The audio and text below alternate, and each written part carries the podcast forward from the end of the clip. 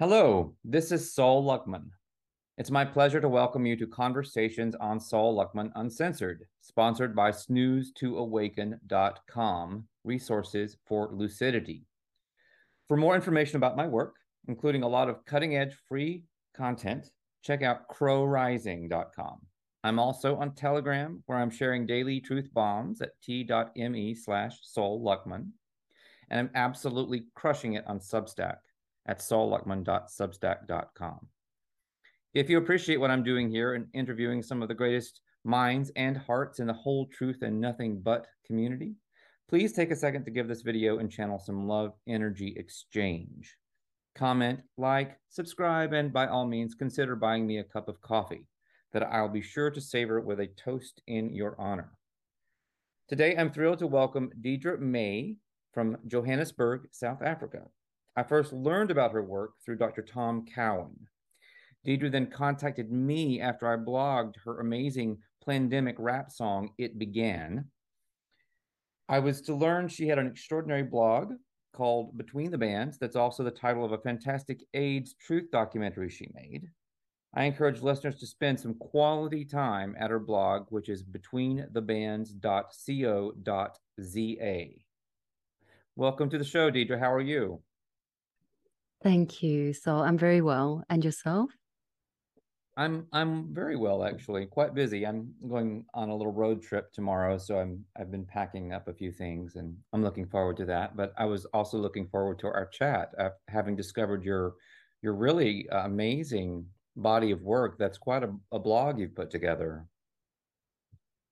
Thank you. Um, I, I feel like it's a bit one sided because I actually have so much more stuff on HIV and AIDS that um, I haven't actually put up on the on the blog. Um, the film is there, a film I made, as you mentioned, between the bands. But um, yeah, so so it is more COVID focused. But in fact, there is stuff that I should put up on HIV. For example, I've got a lot of uh, some of the chapters that I wrote on a dissertation, which was supposed to be for a master's degree, which I was unable to get. Um, what I did get was an, uh, a kind of education in censorship at university. Um, but you know, um, in thinking about our conversation, I was going back through my notes on the epidemiology, um, and that is one aspect that we may want to chat about because I see on your website you've got a lot of links to really great content on the isolation issue. And I know that you had that wonderful conversation with um, Dr. Mark Bailey recently, and you've also spoken to Sam Bailey. Um, and I, I think you pretty much summed it up there, right? The whole issue with isolation, where you said, you know, if you take a, if you take this virus away, you really take kind of the the possibility of future pandemics. Um, you know, the test falls away the this horrible jab uh, poison that they're injecting falls away and uh, you know a huge edifice um, a very dangerous and kind of weaponized part of medicine um, which is the test you know falls away um, virology is really um, really really dangerous right oh yeah i would i would agree you know it's um and we can make all kinds of jokes about it too. I know that uh, Dr. Sam had a line in her recent, her most recent blog or video, which I blogged, and then we're talking about snooze2awaken.com here, and uh, it's called her blog is uh, called Secrets of Virology, quote unquote control experiments, and I think the line was, um, um, "That's not science, that's virology." Yeah, yeah. Yeah, and there's a um, there's a line I actually quote her directly. She said uh, in the song where she she says modern virology is nothing but faith based speculation, right? Um, Did you write the words to the song because it wasn't clear to me? I, I didn't see um, a lot of information uh, about who did what with the song. I did. Um, I you know, it's my first attempt to do a rap song. So um, I didn't actually write it to a beat originally. So it was much longer, much wordier. It was about double the length. And then um, I I had the idea it would be a song, but then I started to realize maybe it's more of a spoken poem. It's poem, so I had to rework it. And um, I wasn't. I I tried to find rappers to rap it, and then eventually I realized, okay, you know what? This is, song is some people would find it controversial. Um, and it is sort of part of the rap tradition. If you're going to write a rap song, you should you should pretty much, you know, um, voice it yourself. Um, so I ended up because I couldn't find people to work with me. Um, I actually ended up finding collaborators on a platform um, of professionals. Um, so they were professional people who opted not to be featured um, uh, in the song. Yeah. But I did, I do actually have their names on the blog um, because I just felt I had to uh, credit them because they they were incredible people to work with, and it was very, um, it was great that they actually agreed to work with me. You know. Did you do it in studio or was this a virtual experiment?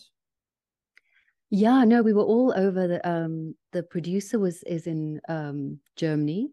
The uh co-rapper is in Ghana and um the wonderful the woman who does the um chorus is in Hong Kong. so it's yeah, quite international. And you what what is your vocal role in that? Uh, in the song. I was wanting to play just a little tiny bit for the audience, if that's okay with you. I, I, I know people are out there. What's going on? You know, where do I find this song? You can. It's on her on her blog, on Deidre's blog. It began is the name of the song. But do you mind if I just cut through the, uh, you know, the uh, I don't know the uh, ambiguity here and just play a, a minute or so of the song? Do I have your permission? Sure. Of course. All right, just so that people have an idea, because it's really cool. It's very clever. I knew immediately when I started listening to it that there was there was uh, something very very cool going on here. Here we go. Connect the dots, make up your own mind.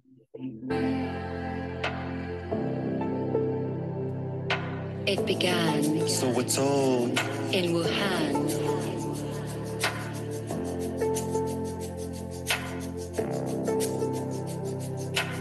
44 patients came down with pneumonia, which quickly turned into pandemic phobia when six died. But why the surprise? The air in Wuhan is so far from utopia. That pneumonia leads as a death disease. So why in Jan 2020 did the Chinese announce that the discovery of SARS-CoV-2 for UC? It's no speculation. Before this was begun, there was preparation through Event 201 by Gates and the World Economic Forum. You might say a pandemic dry run.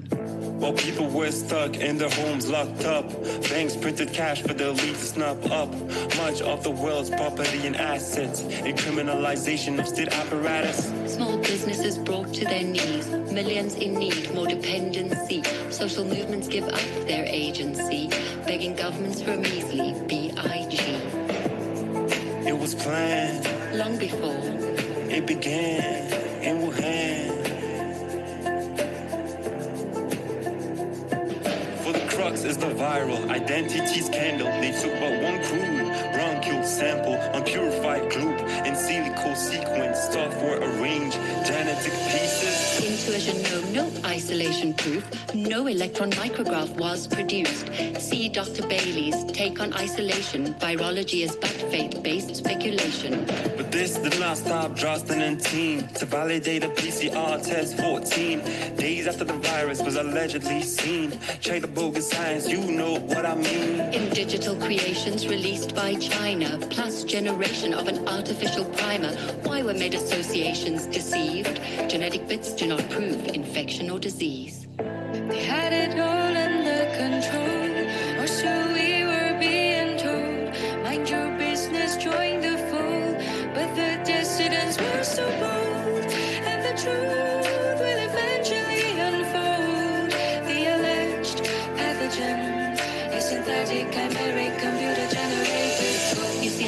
isolation failed abysmally, but it's bad for the narration. All right, I'm going to stop it there so that I don't play your whole song, but it's very hard to stop it. It's super catchy. Thanks, Sol. yeah. I mean, so many great lines. Uh, I mean, I, I, I love it from a poetic standpoint, and I think it's very well realized as a as a song. I love the fact that it combines kind of hip hop and rap with more um, classical rock style uh, delivery. Uh, really, really nice. Thanks. Um, Yeah, what's funny about it is I'm not actually I'm not musical at all. So I almost feel like an imposter, you know. And my friends, I mean, I think for my some of my friends it was it would be it would have been the last thing they would have imagined, you know.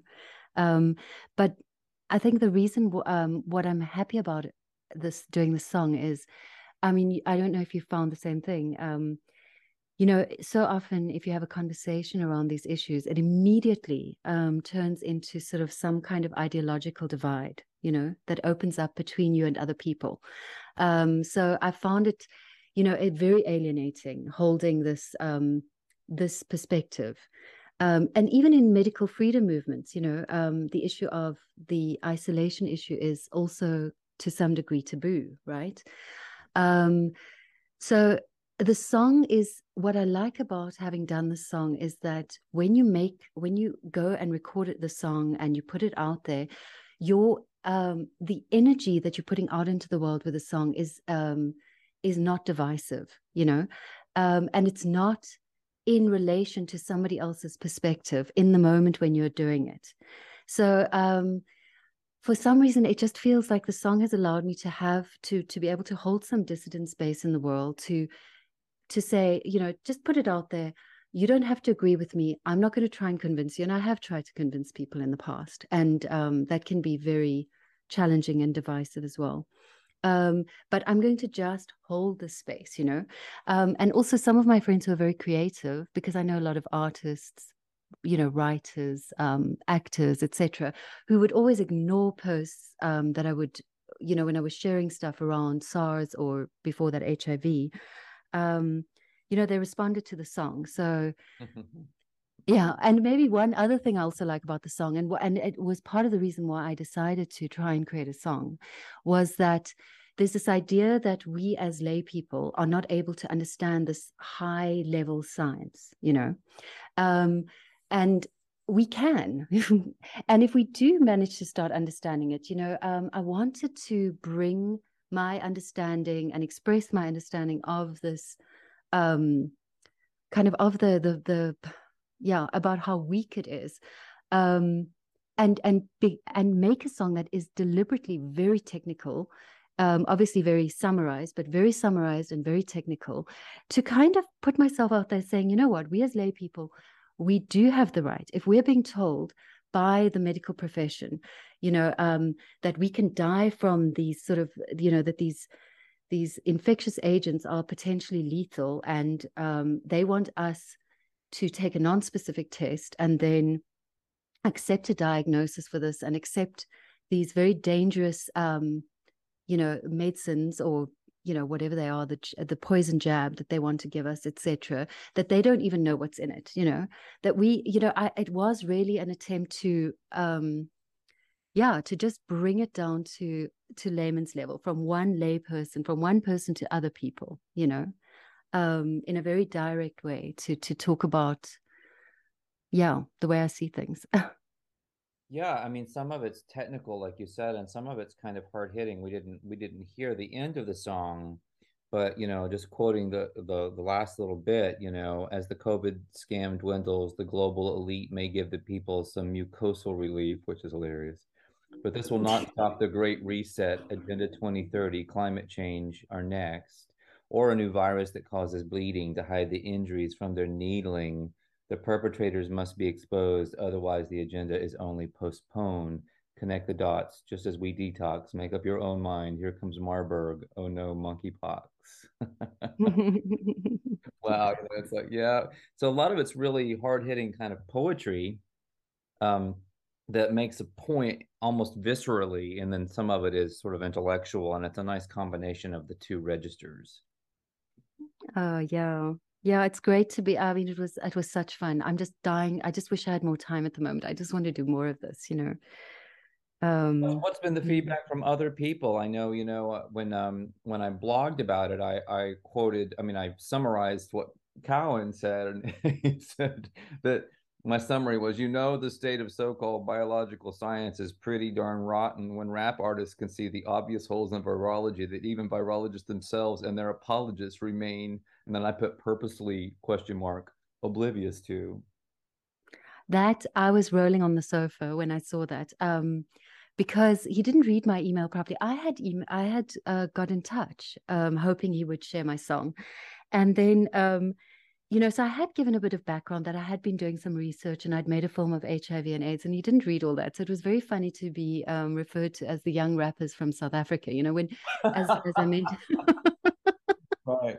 you know, because I mean, I, I, think it's a bit misleading because it gave the impression that you know um, some young and I'm not saying they couldn't, but you know that some people would just very quickly um, get a grasp of this. And I'm not saying you can't, but um, maybe it's not the same for maybe some people did get a grasp very quickly but for me um, you know uh, when it came to hiv and aids it was a arduous journey to actually get to the point where i felt confident around my knowledge on it you know and as a as a secondary researcher tracking the primary researchers um, and and gaining confidence in that um, so it was not an it, it was a very conscious a very engaged and a very dedicated kind of um, quest to understand what was going on with HIV. You know, I'm not sure if, if it was the same with you. Um, so when SARS came along, I immediately knew it was a complete, um, it was completely fabricated. But um, with HIV, I I came to it late. It was only from around 2004, after I was challenged by somebody, that I started looking into it, and it took me quite a few years to really get a a grasp of, on it and to come to this um, understanding of you know that it was not at all what it what we were led to believe it was right i mean i i came of age you know in the in the aids era i remember being in college when i first heard about it uh, you know for some 60 minute show and um you know and even for a long time later every once in a while i would i would encounter someone talking about the problems with isolation or that it, that HIV was not really the cause of this condition, et cetera, et cetera. And I think you know I found it hard to to really pay attention to that maybe for personal reasons i mean i'm an artist and a writer and i have so many friends who are part of you know uh, perhaps marginalized communities, people, uh, you know, with different lifestyles. And, you know, I just, I didn't want to hear it really for a long time. And it took me getting sick from, you know, my own set of jabs and having a kind of just nightmarish uh, experience of what I would, you know, just loosely term autoimmune disease for a long time after that, which I, I think is probably what a lot of people with AIDS are experiencing. I, I went through it. it. Is what I'm trying to say in my own way. Um, that I had to I had to look at it, and and then I and then it began to really become obvious, and the the official narrative started to fall apart because I realized what what was creating a lot of these issues was just the injections themselves. And i mean just i don't mean this is this is pre-covid of course. I mean way back in the day people were getting shot up with a bunch of stuff that was making them sick and they were taking other drugs and other uh, tr- and the, the, treatments themselves were contributing to that. So it was kind of a toxic soup that was destroying people's immune systems. Or even if you don't want to go down the immune system route it was toxifying them to such an extent that it was killing them yeah yeah um i mean even the you know um doctors even acknowledged that um, the do- the doses of um, AZT, one of the early antiretrovirals, was was so high that they've actually admitted that that was killing the patients. You know, so it was a self fulfilling prophecy in some ways. Um, and and yeah, I mean, the doctors, I mean, are out there actually saying this, and I've heard this too. I mean, by far, we're talking about a minority here, right? But still, there are those who have admitted this. Yes, yes. Um, but yeah, I mean, the film I made between the bands um, goes quite a bit into the um, epidemiology um, because you know, I mean, you've touched so much on the isolation issue. You know, um, maybe that's not really useful for this discussion, but you know, what happens with doctors? They'll say, okay, well, um, okay, we can see there's some problems with the isolation, but you know, when you look at the statistics and when you look at Africa, I mean, obviously there's a new cause of disease, you know, um, and so I think that's where my film is useful in the sense that it looks at the research um, specifically of two people, uh, Rodney Richards and Chris Rawlins, and how they analyzed the data, the South African epidemiological data, and also um, looked at the, the uh, sort of retrospectively through studies over various times, they looked back at the data because as time goes on and you've got more data, it became even more and more obvious that the whole narrative um, that was being put forward in South Africa, because we were considered it's that in itself is is absurd that we were this outlier country. You know, if it was a, a sexually um, transmitted virus, why would one country be so um, burdened? Um, that in itself is completely illogical. But that notwithstanding, um, so their work I think is very useful in the sense of, you know, um, debunking the whole epidemiological side that there was a new um, cause of death, you know, but a lot of the mm. sort of precursors for why SARS became accepted, I think, is uh, was set in that era. You know, for example, you had you had this idea already starting there where you could have a case um, without symptoms and you could have and it was asymptomatic spread you know so you had to be fearful of everybody around you. Um, and then of course you had a non-specific test. Um, and then you had um, the epidemiological representation which was largely based on models. Um, so you know that whole all of that interlocking um, horridness was was yeah mm. yeah so you would I guess the question for me that always comes up is I see so much forethought in these these pandemics, you know, just the word itself, pandemic that we've coined. Yes. Just tremendous planning and and forethought moving moving these things in moving these possibilities into the public realm you know just like you said i mean we had to go through conditioning to be able to accept these absurdities that you could you could be an asymptomatic carrier of a non-existent particle that's somehow lying dormant in your system that kind of thing. I mean it's all so incredibly absurd. Do you think that there is there is uh, coordination and collaboration going on behind the scenes to bring these things about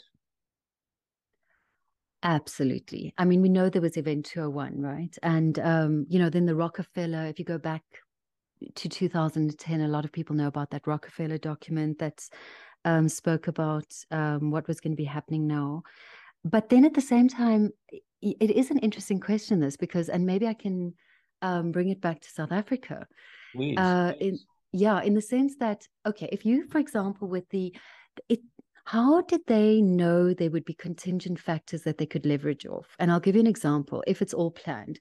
So I mean, maybe, so my sense of it is maybe is that as far as possible, they will plan it. But they also, because they've got a, because they have, you know, they know, I think, yeah, the, the, they know that they can, let's say they know that viruses don't exist and they're going to leverage off that they will also be um, aware of contingent factors and they will try and utilize them to their advantage. So in South Africa, what happened was the beginning of the AIDS era was allegedly in the mid 1990s, right? And um, what was interesting about that is we had just in 1994 was the official end of apartheid. So for the first time, we had a democratically elected leader in South Africa, and um, we did, but we didn't have good central statistics because in the uh, trying to not go into too much detail, but just to just to create one example. Um, in in in apartheid South Africa, you had what was called Bantustans, where um, when there were the forced removals of people, um, black people were forced into these areas called Bantustans, and if they wanted to move around in the rest of South Africa, they needed a passbook. So after um, when apartheid ended, then these Bantustans had to be reintegrated into the country. And so the government was like, okay, we need to really improve our um, central statistics. And they had very successful um, strategies to assist rural people to be able to register births and deaths, for example. Before they'd have to go to the nearest town. Now they could go to their chief or they had mobile vans and, and stuff. So when they started testing in South Africa with a non-specific test, and the numbers went up on this non-specific test, um, and they were saying, "Oh, look at this! There's a lot of people testing." At the same time, you had a steep increase in death. and there was a massive debate that would, was to some degree um, being ventilated in the country around the completion of death registration. So what that means is the percentage of deaths, actual deaths registered. So they there was a big dispute around what that baseline was in the mid 1990s, and one of our um, chief statisticians, Dr. Sulaiman Bah, who was a, an expert in completion of death registration, he was he he uh, estimated that the rural percentage of actual deaths that were being registered in mid in the mid 1990s was 37%, as low as 37%. Mm. So you can imagine if you had very successful um, strategies to get more deaths registered, you would if, you would expect to have a steep increase in deaths, which there was.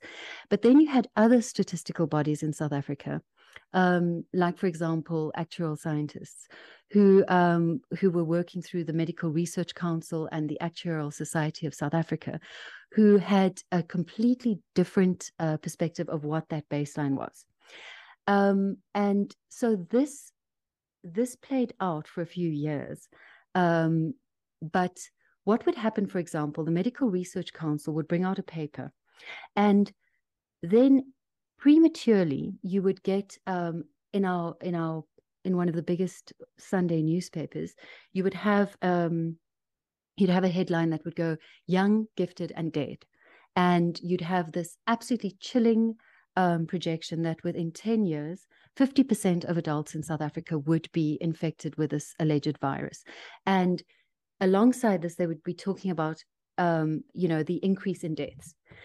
Um, but behind the scenes, what was not so visible was that there was a big dispute between, as I mentioned, the Medical Research Council and Statistics South Africa um, around the baseline. And Statistics South Africa said to the Medical Research Council, We think your study is badly flawed. And what was also interesting about the Medical Research Council was that they had brought out a paper, and i will wrap this up soon because you can That's go on and on. That's fast. Sorry. So the oh, okay. Yeah. Well, yeah. So, so they had brought out a paper which had given the estimates of what they thought the CDR was, the, the completion of death registration. But then in their own paper, they said they will reveal how they had got to this estimate in another paper which was forthcoming and they even put it as a title in the footnote but this footnoted alleged paper that was still going to come out was never published so mm you know this is the kind of thing that was going on behind the scenes. And then on when you take the the kind of the the more international level you of course had the WHO and UNAIDS bringing out models around South Africa and those were the absolute worst the most horrifying. Then you had as i mentioned um, you know like the medical research council bringing out also horrific models and the actuarial society of south africa very terrifying models of how many people would die. And over time these were successfully downsized you know. Um, but there was this strong narrative that you had had this kind of steep increase of deaths and because of the antiretrovirals coming into the public health system this, the deaths had then plateaued around 2006 um, but this has been highly disputed. Um, and I do go into this in the film. If anybody's interested, if there are any actual sci- scientists um, out there, go and have a look at these papers for yourself and make up your own mind, you know, um, in terms of Richards and Rawlins' work. Because what Chris Rawlins, for example, did, he looked at different, one organization was doing um, surveys, population based surveys of what number of in the population were testing positive over time. The results of that was then feeding into the models for the Actuarial Society of South Africa, and they were basing their mortality um, predictions on that. And then the Medical Research Council was also bringing out um, burden of disease um, studies. But when he looked at the these the the mortality and the prevalence rates, especially when you look at cohorts moving through time, you know, over over successive years, he found that there was no mathematical relationship between this. And another another thing that happened with the statistics, a very critical thing, the at, at a point after 2000, the government, uh, St- Statistics South Africa, brought out um, provincial data, whereas before it had only been national data. And Rawlins looked at that data, and what he found was that you did not have the correlation you would expect between provinces that high, had a high um, prevalence rate and mortality rate. But what you did have is that the more rural provinces had an increase in a much higher increase in death, which is what you would expect because that is where the government had had their strategies to increase um, the completion, the, the registration of deaths. So I just mentioned that as an example. There are many more one could go into, but you know, um, the deep state or cabal or whatever would not have necessarily been able to predict that contingent factor, um, which was highly, which they leveraged off, as far as I'm concerned. You know, it was a if we'd had, for example, if if the AIDS era had not come in at the same time as us as a country starting to um, have central centralized statistics, it would have been. I don't think South Africa would then necessarily have become this um, country with one of the highest burdens. You know, um, because yeah, I mean, you wouldn't have been able to because a lot of other African countries, for example, don't have um, as much testing, for example, as we do. So um, their statistics were based on surveys. Um, so yeah, I mean, do they plan everything? I don't think so. I think they they leverage where they can. They leverage off where they can to a degree, you know. And uh, another thing maybe to say about that is that they also like they understand that some people will wake up to certain levels of the truth, right? So some people will um, realize that there's something that's not real about this, but they won't necessarily go to the does this virus exist? Is there a new cause of um, death, or is it horrifically, sadly, as in tragically, as in South Africa's case, that in apartheid you had uh, diseases related to poverty, and those diseases continued into the um, post-apartheid era. You know, there was no new cause of death. People were still dying of poverty, malnutrition, lack of sanitation, etc., etc. Um, but you know, um, a lot of people then got stuck i think. Uh, you get stuck at this you know where what is the cause? If it's not is it a laboratory? Is it made in a laboratory? Was it injected into people? I mean possibly yes. I mean maybe people were it was partially related to poisons in jabs you know? Um, that was a factor as well. Um, and then you can get people stuck there you know? You can get people stuck in that area of trying to figure out what is the cause of this virus. Um, and that also, in its own way, helps to um, entrench this idea that viruses are real, you know, um, because yeah, I mean, now with SARS, we have this whole issue of was it lab, was it zoonotic spillover, was it lab, you know, the whole gain of function, all of that.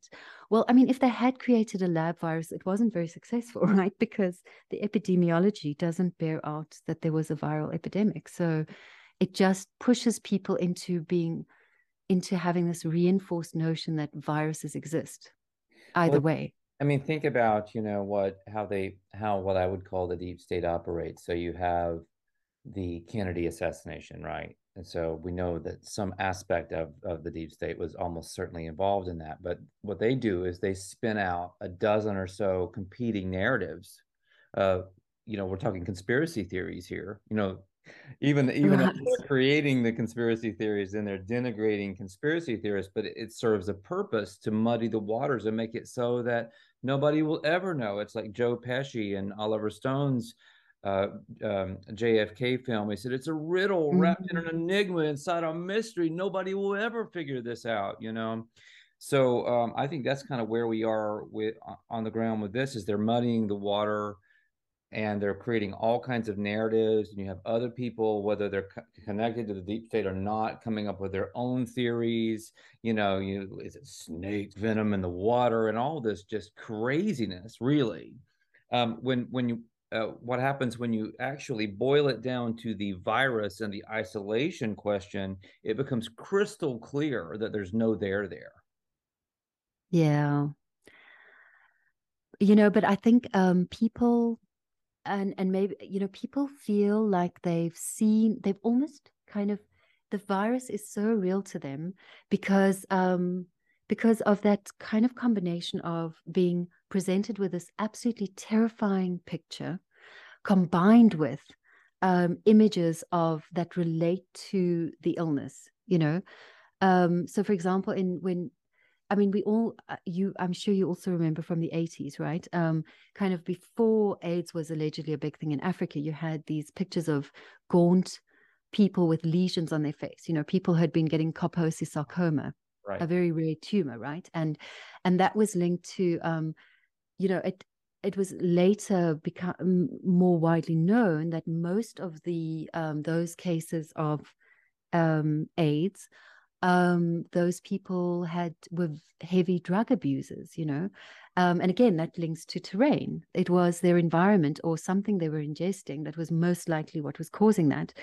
In Africa, you had very poor people who were completely out of the spotlight. Um, you know, probably dying of tuberculosis in some peri-urban place, and now suddenly um, the media was full of images of these people that were dying, you know, and um, it it gave the impression that this was something new. And then when you combined it with this erroneous um, representation of the epidemiology, and you combined it with this I, terrifying idea that um, perfectly healthy seeming people are walking around carrying this deadly virus, um, you know, you create it's it's you know, their levels, their degrees of identification. And so that's why I think in South Africa, um, despite the fact that actually we don't have such a high vaccination rate, which is fantastic compared to many other countries in the world, um, despite a massive propaganda campaign like everywhere else. Um, it's sort of surprising to me in a way because um, I mean, if you, it's interesting. It's it's less taboo to be a um, a dissident in terms of COVID and SARS than it would be to be um, a dissident when it came to HIV and AIDS. You know, I mean, you were called a denialist. You know, Mm. um, I mean, I remember in 2008 when I was trying to do a degree at university, um, because the student, the film I made was actually a student film, and I held it back out of the public domain for quite a while because I was, af- I was concerned that the university would um, not allow, they would actually clamp it, close down on it because um, if you do a film as part of a deliverable for a, deliverable for a degree, the university actually own the film. Um, but oh, I lost my train of thought. Um, oh, I was talking about um, yes, the way deni- oh, so-called denialists were treated. Um, I remember going to a um, a conference. I I phoned them and I said, "I'm a journalist. I want to come um, to this conference," and it was a big activist organization called Treatment Action Campaign. It was a big national meeting, so it was um, a couple of thousand of peop- people from different parts of the um, country in a room, and their leader, who is who, so he was literally treated almost like a saint, um, Zackie Achmat, um, who had who had um, tested positive for HIV, and he had said he will not take any antiretrovirals until everybody in South Africa had access.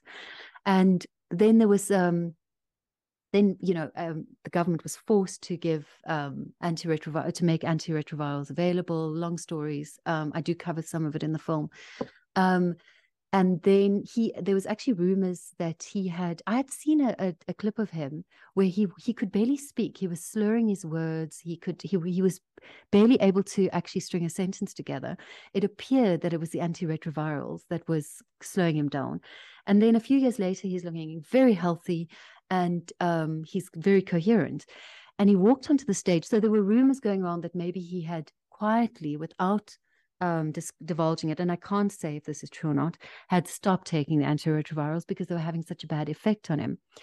But he got onto the stage and he, he said two things. The first two things he said was number one, I'm only alive because I take my antiretrovirals. Number two, this is the year that we are going to extinguish to the last traces of denialism in this country and I was quaking in my shoes. I thought if I had to stand up now and express a dissident position, I'd probably be mobbed. You know what I mean? So, wow. I mean, it was, Uh, yeah, it was the the and and this was like years after the most intense, um, you know, um, part atmosphere. I mean. You know, and so so I mean, the, the reason why I mention the story is just the the sense of identification. You know, um, how powerful uh, identification was with um, the whole idea that HIV causes AIDS. I mean, like a, religious, like a religious dogma, you know. Um, I was just going And- to say that the Yes. the people in the science, the health truth community who are still kind of pro pro virus, even pro vaccine in a general sense, you know, they, Mm, they they have weaponized this kind of connection to attack people who are questioning the virus, and they've done it very very uh, very well and very cleverly and slyly. Um, but they they're absolutely working people's emotions on these on these issues, you know, to basically make people reason with their guts on this as opposed to actually using their minds and their eyes. And uh, anyway, it's it's it's a bit of a it's a bit of a travesty, but it's it's you, this technique is used at all levels, but certainly it, it is another one of the there's the, it's a control technique used by these science gatekeepers. right, right. To yes, to to limit the discourse, right? The the the the kind of um yeah, what Yeah. is allowed. Yeah. I mean, And, you uh, have know- people like Steve Kirsch and Jeremy Hammonds who are experts at this. Experts. Right. Right, right. And one wonders, yeah, there's always the question, um, do they actually um truly are they truly holding the position that they appear to espouse, right? Or are they controlled opposition? Always, always the question. I mean, you know, I'm, and I'm not speaking specifically about anyone uh, right now, but you know, I always say that, you know, are they on the payroll? You know, Yeah. by which I mean the Because- state payroll, because I believe that such a thing if effectively exists. Eh, I'm not saying there is a single payroll, but I mean there are there are tentacles, you know, within tentacles here, and there are lots of people connected to this, you know, this truth sucking octopus, this vampire squid, to uh, quote my, Matt Taibbi. Right. Yeah. Um, yeah, I mean, I've I've wondered about South African doctors, and of course this goes back to HIV and AIDS as well, because um, you know, and also this, yeah, because there are there are a lot of HIV and AIDS doctors who were, you know, are really were seen as heroes. You know, they were really the way they were um they were put on pedestal um and and literally almost yeah like truly deferred to as the most um exemplary people in our society you know um but and I, I and again this is again a very contingent thing but you know um we had apartheid and then we went into post apartheid and and um Anthony Brink, a magistrate in my film, talks a lot about this. And well, he mentions this in the film. He touches on the idea that um, the the AIDS issue was the first kind of cri- nation building crisis as a kind of rainbow nation um, after apartheid ended, and you know it was uh, uh, there was this idea that okay we had apartheid and there were it was mainly affecting black people, poor black people, and now HIV is also affecting mainly poor black people, and we are not going to do them wrong again. You know what I mean? Um, but there's there's also a very sort of um, a, a kind of an almost a colonial perspective to that, you know, and it was very racist. Um, this idea that it didn't make sense at all. That um, I'm div- I'm digressing now, but yeah, that that it was that black people were more promiscuous than than white people. You know, when when there was no there was no proof of that whatsoever. But coming back to this idea of identification and I, I mean, I, I do think there are doctors um, like Professor Glenda Gray, who's now the head of our medical research council, very, very influential woman. She used to be the head of a perinatal unit um, where um, healthy um, pregnant women would go to, to to this antenatal clinic and then they would get tested for HIV. You're much more likely to test positive on their non-specific test if you're pregnant because of all the antibodies teeming inside you. And then based on this, you would be put on antiretrovirals, you know. Um, and yeah, I mean, I think I, I think in her case, for example, um, that she really did think she was doing good. Um, but when you look at the payroll situation, um, her units and a lot of uh, the AIDS research in our country has links to you can link it to Bill Gates, etc., etc. Um, so maybe it's a combination of I think in some situations it's a combination of funding, but also kind of allegiance. You know, um, for example, Glenda Gray and Fauci, you know, used to hobnob at conferences together, at AIDS, AIDS conferences. And there's this kind of sense of, you know, you are part of, you're on the upper echelons of the hierarchy in medicine, you know. Um, so my my my feeling is that um, a lot of the doctors who are and or or you know that these influential figures like uh, Professor Glenda Gray are um, they were very ambitious and they were kind of almost sucked in also through their ambition, you know, that they became associated very high up the ladder. And there's this sort of mutual kind of respect between each other's work.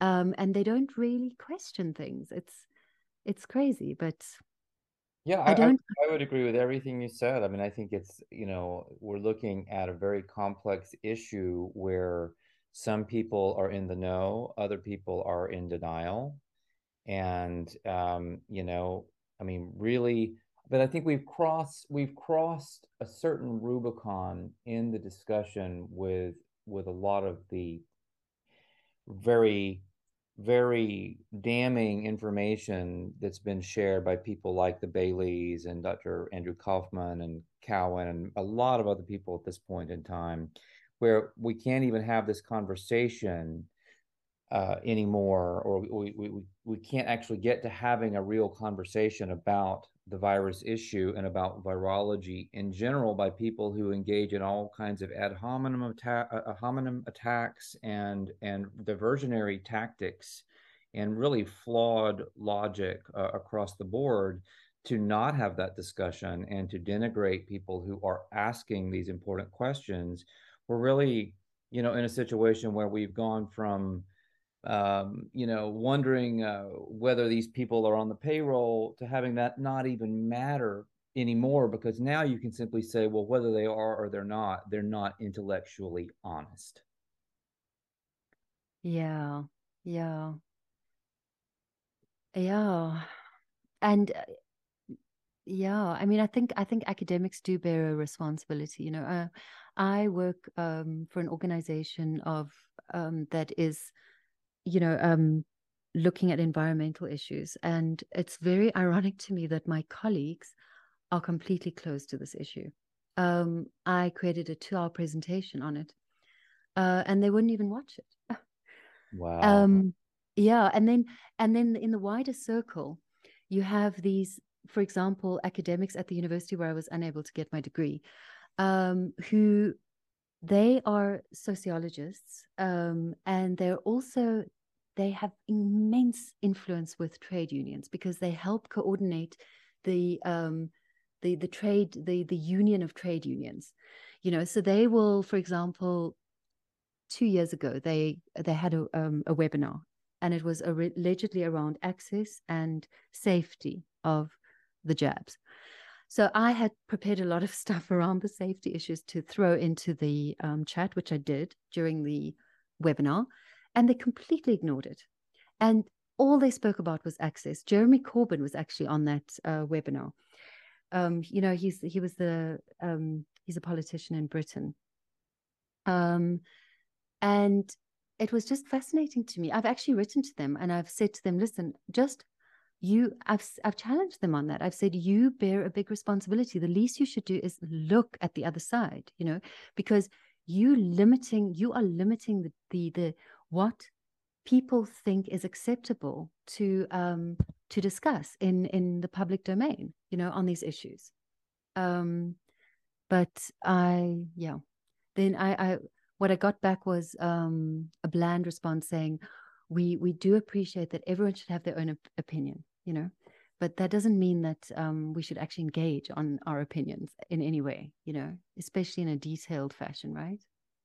Right right. Yeah i mean it was happening during the during the height of the the pandemic where we would contact you know the local council people having to you know on the subject of masks for example and we were bringing a lot of data to the table about how harmful masks can be in a variety mm. of ways and we would get these kind of bland uh npc non-player character responses you know from these mm. these these stuffed suits you know uh, in a very similar way, and it's just it, it's absolutely um, just infuriating if you if you know if you're caught up in all of that. I mean, I, I eventually just kind of Mm. walked away from even having those conversations with any of these people because I realized that you know, I'm not even sure that I'm dealing with a, a person in some ways. I don't know what's going on there. They're certainly not not my kind of person, you know. So I can maybe we're just different species or something like that. I have no idea, but I came away feeling kind of, you know, an existential crisis about who are these people walking around speaking, you know, different languages. I mean, are we actually looking at at um, people living in just absolutely different realities? Are we living in some kind of simulation where the people, some of the people out there aren't actually even real? They're functions of the simulation, which is wanting to bend things in a certain direction. And actually, a lot of my research, as uh, odd as this may sound, over the recent, you know, last couple of years has very much tended in this direction. I'm, I'm I've been I've been willing to entertain simulation theory. I think it, it it's one way of explaining maybe uh, how things could be coordinated so uh, meticulously and across many years. If if there's something Mm. non-human that's directing uh, the flow of events, uh, that Mm. you know that would make a lot of things suddenly make sense. Right. Yeah, that is scary territory, huh? Um, because it feels like you're, yeah, I mean, you know, that the kind of foundations of your existence start to come into question, you know? This idea of what is real and what is not is probably one of the most scary questions, you know? It can be very empowering, I have found, because as I've as I've gone down this rabbit hole, and again, you know, this is a bit of a different discussion, but I'm I'm trying to link it back to the the pandemic and the pandemic because we started talking about these things being planned in advance.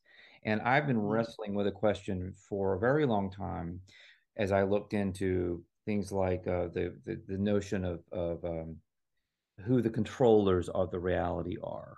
You know, the ancient Yes. Gnostics had this idea that they were these archons, and some people said, "Well, that just means leaders." But other people looked at the same text and said, "No, it it strongly implied that these are like off-world or uh, beings that uh, exist in a different dimension, or they operate differently in some way. They they may have different lifespans." And so then it's just a hop, skip, and a jump from that exploration to considering the simulation question and what if archons are aspects of the simulation or are the creators of the simulation or somehow Mm. somehow run it because we were talking about planning and time the archons were known as the lords of time Right. right? So it's just a fascinating discussion. I throw that in because as we're digging around trying to figure out, you know, who is this soulless creature named Fauci? What is he, right? Because you know, it just doesn't seem like a real person to me. I'm sorry, and a lot of them feel that way to me, and maybe they're not. You know, and it's at least worth considering that they're not, that they literally are NPCs, non player characters. Mm. Well, I, I I'm not really sure about that, but um, to come back to this idea of time, um, I, I must try and find that link. If I find it, I'll send it to you. Um, but in relation to 9/11 for me is quite enigmatic, and um, somebody put together um, an hour and a half. It was a full hour and a half of various clips that went back to as far back as the 1940s where it was already being embedded into popular culture the programming that this event would take place, Mhm. that these towers would be um, destroyed by airplanes. Right, right. Actually, um, this is a bit of a digression, but we had a very, um, but it's not not really, but um, this idea of precognition and what's going to happen. Um, a our foremost um, Zulu sangoma, which is um, a healer, Mhm. um, Mutwa, he he's now deceased. Yeah, I'm Um, familiar with him.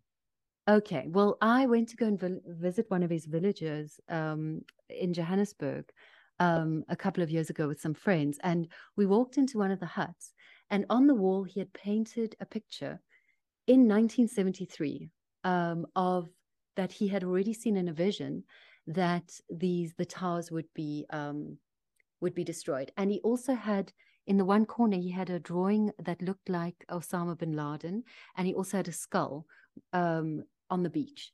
So um, yeah, I mean it's interesting that you know.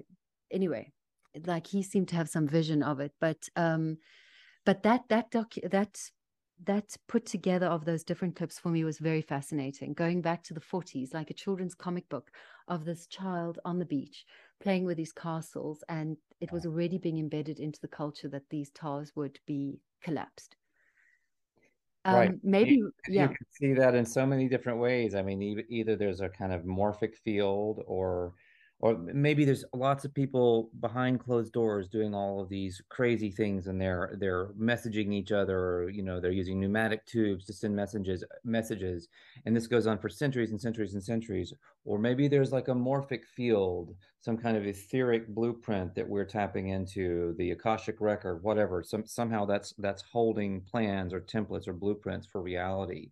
But maybe maybe we're just talking about some kind of computer program that's running here I've, I've talked about Occam's razor a lot in this discussion, and um, right. you know, so it's this principle that the simplest explanation, when there's one, you know, there's two or more potential explanations, that the simpler or the simplest one would be probably correct. And so, if it looks and feels like a simulation, maybe it is. Sure. That's kind of a weighty existential question, right? Yeah, it is a little bit. It is a little bit. Now, I want to just return before we close out here. You've done this. You've done this. Uh, I, I, love the song. Uh, uh the um, I, am going to put the link to the um, to your documentary uh, in the um, in our show notes, and that's been translated into German and Russian. Uh, are there any other languages that it's been translated into? No, just those two. The, the, subtitles, anyway, given the subtitles, and then there's Correct. lots of links in there. Like if you want to go check out, just in the uh, in the link that I will provide, you can follow through links to get to Chris Rawlins's um, articles of the stuff that he was writing about. There's stuff in there about Anthony Brink uh, information. There's also this wonderful, well, wonderful, this uh, enlightening little story here uh, about this uh, a woman from Botswana who got off the antiretrovirals and started feeling better. That's pretty interesting. That's a part of the film. Um, definitely a lot going on there, and you can just you can hit play right here on the on this page and, and watch the uh, documentary. Yes. And I wanted to ask you if you have other projects in, in the works um, I'd love to. Um, well, I, I I want to become an entrepreneur. I mean, I think a lot of us are thinking about, you know, I work for an organization, so um, yes, I want to become self-sufficient. I'm moving. I'm going to move out of Johannesburg, move to a smaller ta- town, try to focus more into like becoming part of a community, gardening, have my own business nice. nice. and free up time to do more writing because it was so much fun. I would love to make a film about money, actually. I know there are some good ones, but maybe I can look at it from a South African lens because that's, of course, one of the key pillars um, that is enslaving us. Um, and I'd love to write more music. In fact, actually, Sol, you know, I would also love to do an experimental film, but this is just, I don't know if I would, but the whole story of um, the making of that film is possibly even more interesting than the film in terms of drama you know um but no that probably you won't do it happen. as a fiction as as a as a script for uh, as a screenplay for a, a, a fictionalized version of what happened behind the scenes well, I was thinking eh, because you know, I just wish I'd had a secret can- eh, camera. You know, when you walk into a room and you're trying to do a presentation, and this is a formal kind of situation at university, and the person you literally start speaking and he stands up and he's foaming at the mouth, you know, oh my spluttering, God. saying, How can anybody still think that HIV doesn't cause AIDS? You know what I mean? This like the the kind of the emotional sort of I mean it's it's not that relevant anymore maybe because now we've got SARS. Although our, uh, we're still in a situation where South African South Africa is spending billions of rand every year on um, antiretrovirals, these poisonous drugs, you know. Um, and there's they would there's so many better ways to spend money. Um, or maybe, I mean, climate change, right? Climate change is also another, yeah. Um, yeah i wouldn't I, I think it would be interesting to do something on climate change or or you could also do a, a film where you sort of juxtapose what's happening with climate change and what's happening with sars you know because there's so many similarities. It's again it's all based on models. Models are also such a um, useful tool in their pocket. Oh, it's but i guess that you're right. There are yeah. many, many connections between the climate change narrative and the virology narrative. yeah You know, and I was going guess to mention to you that um, you- I I was going to ask you actually if you've heard of Substack. yes yes yes yes.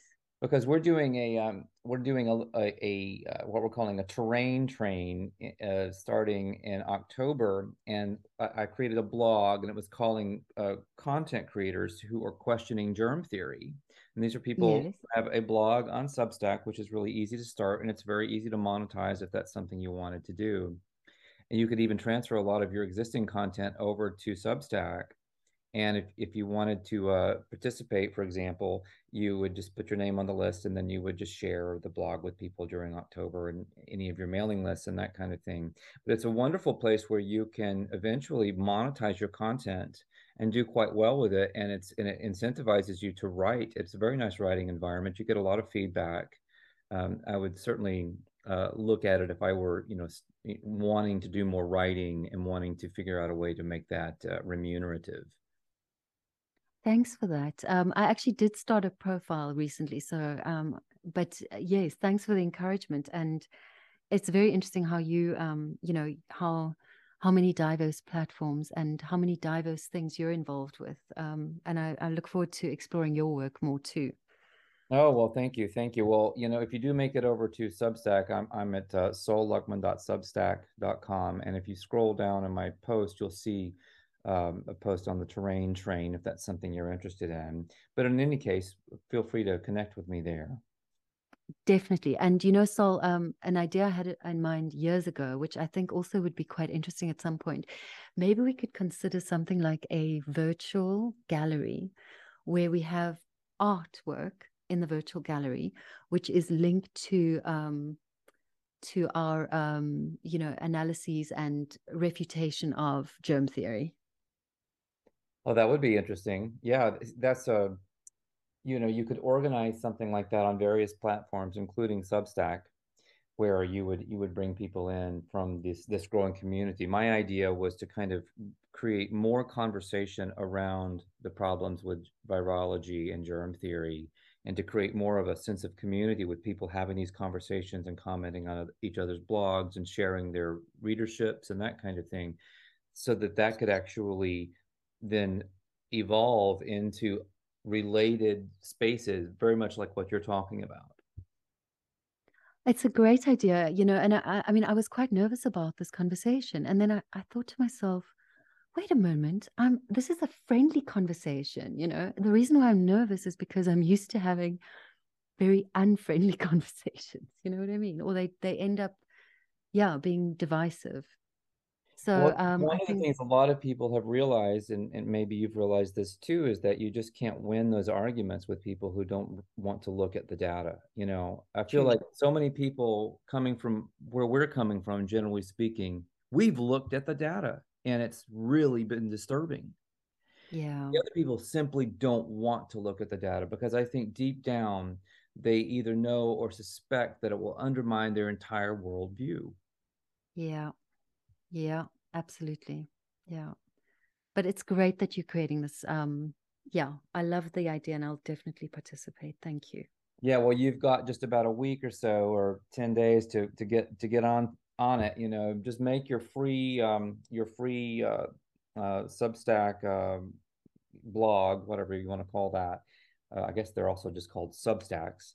So make that, and then just put your name with your URL for your blog in the comments of the uh, of the terrain train um, article that I wrote, uh, the call to action there, and then um, yeah, that'll help you get some more exposure for what you're doing. You could you you can upload You can upload your um, your song. You can upload your video to the platform because you can put video into into um, onto Substack now, and I think people would find it just amazing. And you can uh, you can even do the different language versions. You know, put the upload the the Russian uh, subtitle version, the German one, all of that. I think people would really get a lot out of it. Thank you. Thanks for the encouragement, and I will. I will do it. Well, this has been a pleasure. I know that we we could probably talk about a whole bunch of different things. Um, but um, I, I want to respect your time, and uh, you know I want to uh, thank you for for for giving us an hour of your insight, which is really fascinating because we don't get, you know, here in the United States and in you know what I would loosely call the West, as opposed to wherever else, we just don't get a lot of detailed information readily readily available uh, you know about what's been going on especially kind of behind the scenes and in these more kind of uh, conspiratorial uh, parts of our experience. well, thanks for the opportunity. I really enjoyed the conversation. Likewise, and maybe we can do it again. Uh, we'll we'll continue to. Uh, I, I, have a feeling we'll continue to have some dialogue about other projects. So if if we uh, if we uh, end up doing something else, maybe we can have another chat and have that be about whatever that that thing is. Wonderful. I look forward. Me too. Have a good evening. You too.